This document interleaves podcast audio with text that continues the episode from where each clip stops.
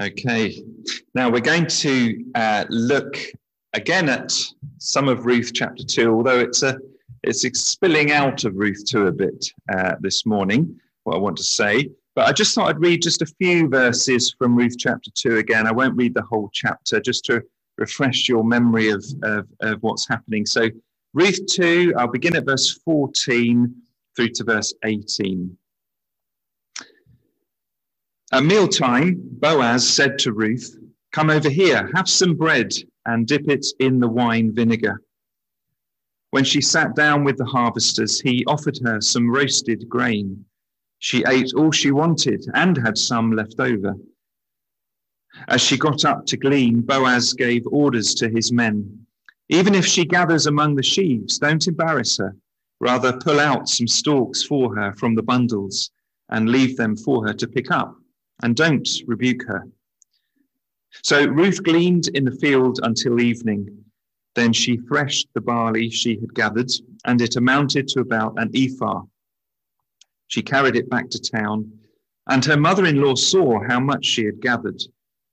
And Ruth also brought out and gave her what she had left over when she had eaten enough. Amen.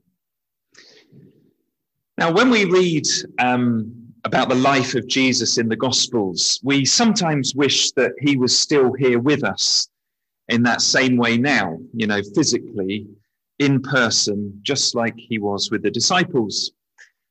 If he was, we think, well, he could just, you know, he could just sort things out for us. He could deal with all our problems, answer all our questions, tell us what to do, and tell other people what to do, of course.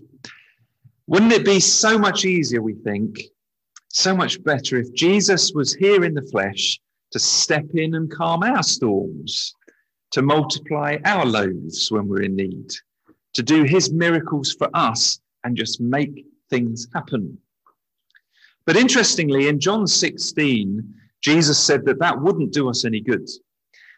If he was there to just step in all the time, it wouldn't benefit us in the long run. Instead, Jesus said, it was better for us that he go away so that then the Holy Spirit would come, who he described as the helper. The Holy Spirit does not work sort of separately from us in a unilateral way. God's Spirit works with us, through us, in us. And Jesus said that it's better for us as human beings if it's like that, rather than God just sort of clicking his fingers all the time and making things happen without us. And I think there's a reason why it's better that the Holy Spirit be, be our helper, working in us and through us and with us. Because only it's only then that we really grow and mature and learn and genuinely experience the life and love of God. We are not just puppets. We are living, thinking, learning, growing persons and it's through relationships that we develop and that we are shaped into who we are. And that's true of us and God as much as it's true of anyone else who's important in our lives. So I don't think God is interested in just doing things by himself all the time without reference to us. I don't think God is interested in just being God, so to speak. The entire narrative of the Bible shows us that God always wants to work in us and with us and through us so that we are genuinely part of the story as we learn and grow and experience what it means to become the people God created us to be. Now, that brings me to what I think is a really interesting theme in the book of Ruth. And it's the intertwining of God's action and human action, of God's love and human love. Now, let me just give you some examples of how the, the writer of this book emphasizes this. So, notice in chapter 1, verse 8, Naomi prays that God will show kindness to Ruth, just as Ruth has showed kindness to the living and the dead, she says. So that was something that Naomi believed God could do for Ruth. And so she asked God to do it. But then in chapter 2, verse 20, Naomi realizes that God has indeed answered her prayer, but he's answered it through Boaz, through the attitudes and decisions and actions, in other words, of another human being. May the Lord bless Boaz, she says. He has not failed to show kindness to the living and the dead. That's what she had asked for, remember, in chapter one kindness to be shown to Ruth. But does she now mean in chapter two that the Lord has not failed to show that kindness? Or does she mean Boaz has not failed to show kindness? Well, in the Hebrew, it can mean either or both. And in fact, I think the ambiguity is deliberate because both are in fact true in their own way. God's kindness had indeed come through the kindness of Boaz. God answered her prayer through Boaz. And it's often that way, isn't it? As we live our lives in the light of God and His grace, God does use us to bless other people. God often answers prayer through our human connectedness. So, in God's hands and through God's Spirit, we ourselves often do become God's answer to one another's prayers. Now, that means, and I think this is really important, that means that our everyday decisions and actions, even if they don't seem like much to us at the time, they are in fact very important. Sometimes our decisions and our actions towards one another can actually be life changing for someone. It reminded me of a, a, verse in Hebrews chapter 13, which is it's talking about continuing in love and showing kindness to those who are mistreated and not neglecting, it says, to welcome strangers, because it says, in so doing, some have welcomed angels without realizing it. No, some, in other words, sometimes God is doing things through our simple, loving actions that we're not even aware of at the time. You know, did Boaz realize what the results of his kindness on that day in that field would be in the long run? Probably not. Almost certainly, he did not realize quite what would come of this. But you see, God can do great things, even with the simplest of actions. Now, again, there's something similar happens uh, in chapter 2, verse 12, where Boaz talks about Ruth taking refuge under God's wings. May the Lord repay you for what you have done for Naomi, he says.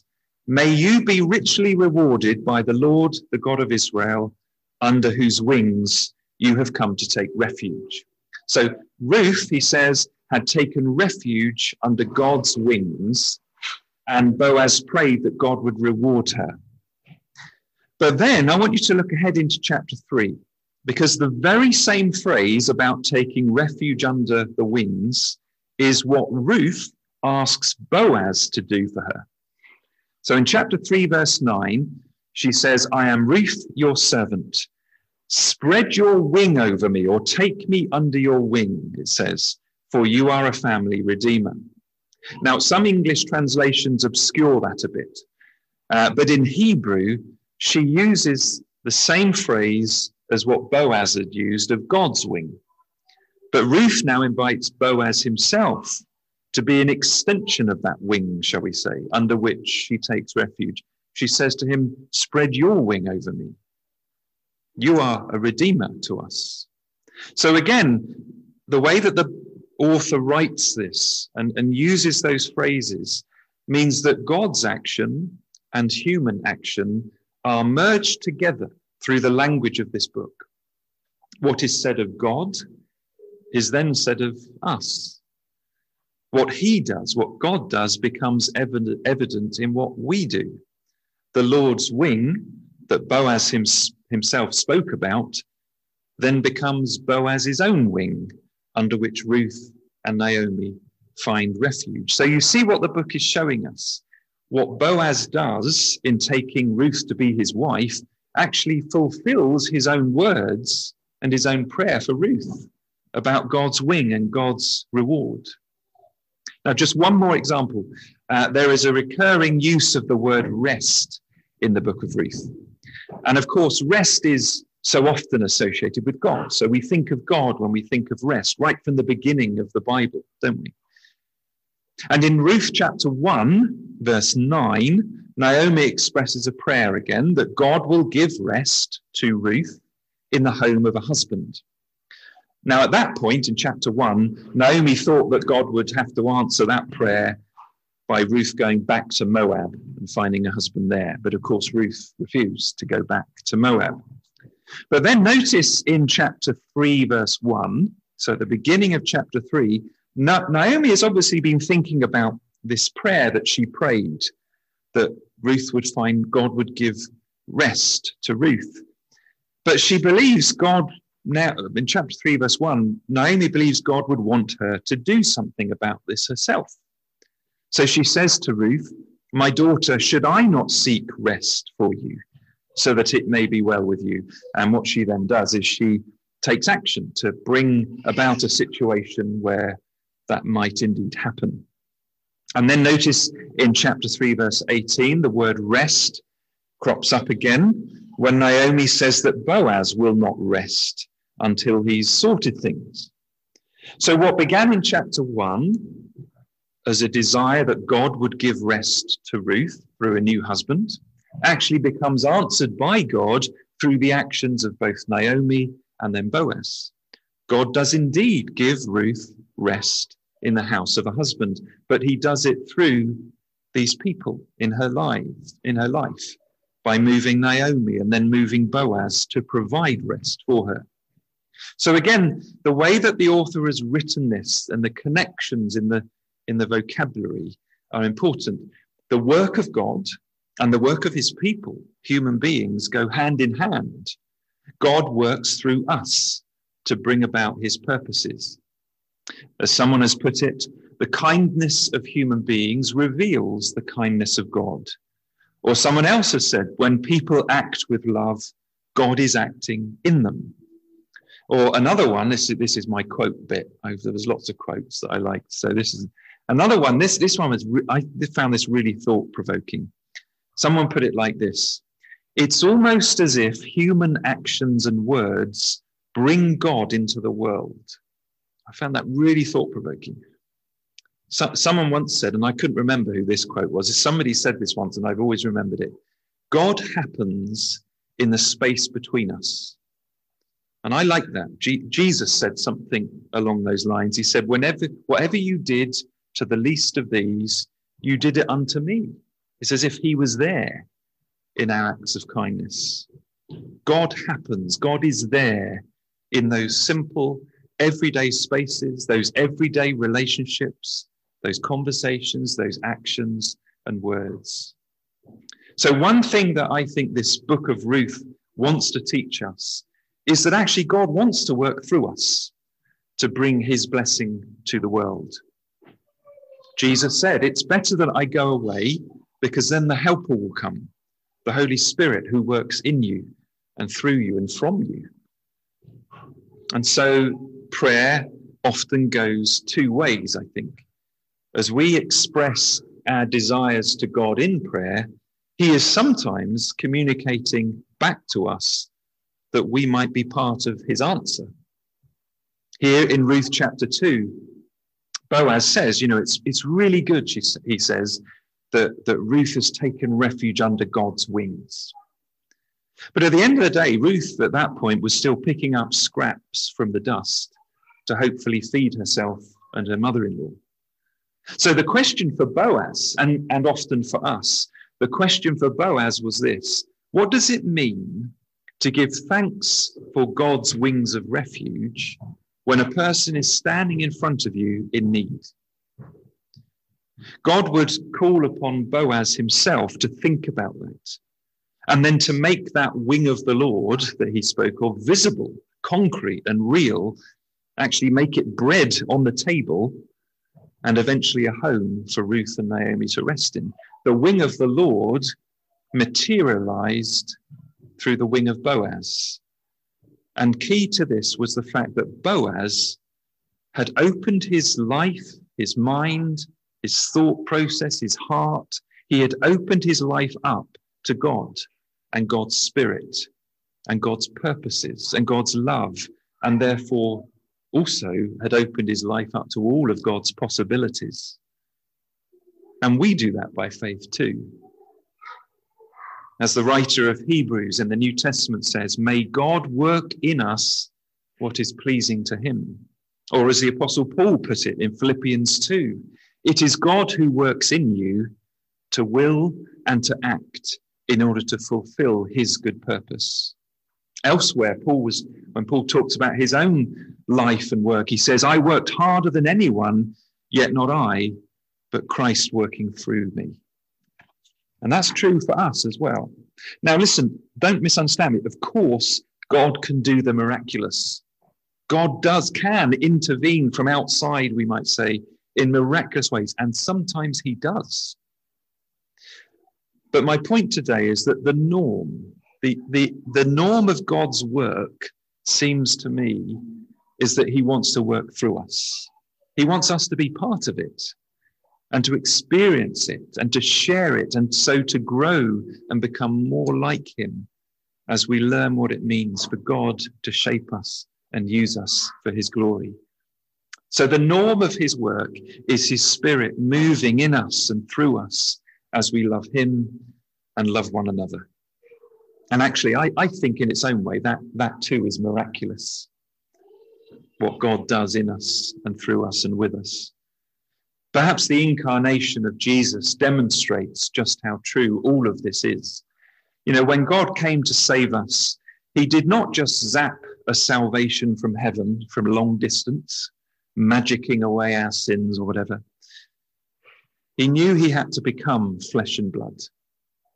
He became the human hands, the human feet, the beating heart of Jesus of Nazareth, walking among us, living, dying, and rising again as one of us, with us, among us, for us. The Spirit was seen in full measure, of course, in Jesus. And that means the Holy Spirit was seen in full measure in a human life through a human being who is Jesus Christ. He came to his own. And even when his own rejected him, he still went and died for us and was raised again for our salvation. And now we are the body of Christ, we're told. So, as a church, when we pray that God will bring blessing and that God will do things and that God will change lives or meet needs around us, let's also be asking whether we might be his answer to those prayers as well. Because we don't know. You know, we read the story of Ruth. They didn't realize in that field what God was going to do eventually. The savior of the world came through Ruth and Boaz's line. We don't know, do we, uh, what ripples of grace God will send out from our steps of faith and hope and love. So never think lightly of those everyday acts of faith, hope, and love. As the book of Ruth shows us, God can begin to change the world through those kinds of things. This chapter goes from emptiness to fullness. Naomi is empty at the end of chapter one, but by the end of chapter two, Ruth has come home with her arms full of grain. And isn't that a wonderful picture of our gospel? And it happens here because two people dared to love others just as God had loved them. But it's the same for us too, today. It's also a chapter of going from death to life. Naomi is so despondent at the end of chapter one that she sees no future. It's like a dead end, no hope. But by the end of chapter two, instead of her saying God has brought bitterness, which is what she had thought, she now says, God's not forgotten me. And it's wonderful in this book to see those those turning arounds, you know, the, these little beginnings of redemption as the story progresses. Boaz is described here as a redeemer. But of course, Boaz in that is a picture of God, the Redeemer, with a capital R. And all these little turning arounds that we see in these chapters are, of course, ultimately, they're an anticipation of the gospel, the big turning around, which is all about a new creation in Christ. So, what we read here, for example, about Ruth receiving bread and being full with more left over, that reminds us, doesn't it, of when Jesus fed 5,000 or, or more. And everyone had their fill, and there was more left over. It's quite reminiscent. Only when Jesus comes, he does it on a mass scale. Jesus, in other words, is everyone's redeemer. Boaz was for Ruth and Naomi. Christ is for us all. And he brings us into life and salvation, and his provision never runs dry. His grace never runs out. It's new every morning. So, what will our response be to all of this? God is calling us to believe in him ourselves, to come under his wing, his safekeeping, his grace. But then also, he's calling us to go out and be the people who extend that same grace and that same love and blessing of God to, to everyone around us today. It's like Abraham in Genesis 12 to be blessed, he said, and to be a blessing. So let's pray that this chapter and this book will inspire us with what God wants to do through us as he calls us into that step of faith again, to give our lives to him and to know that, that God is the one who works in us and through us to do all his good pleasure and all the good things he's prepared for us to do. And in that way, God brings his light and his salvation to the world. Amen. Let's pray. Father, it is exciting and humbling to know and to see throughout the scriptures how, how actually you love to work through us. And sometimes we, we look at ourselves and we can hardly get our head round why you would. And we know that we so often don't get it right, just like the disciples didn't when Jesus was with them, and yet he stuck with them and he insisted, I'm going to send the Spirit and I'm sending you just as the Father sent me. And, and you say that to us now. So, yes, it's exciting, tremendously exciting, but it is humbling and reminds us just how much we need your grace day by day. Lord, I, pray, I just pray one thing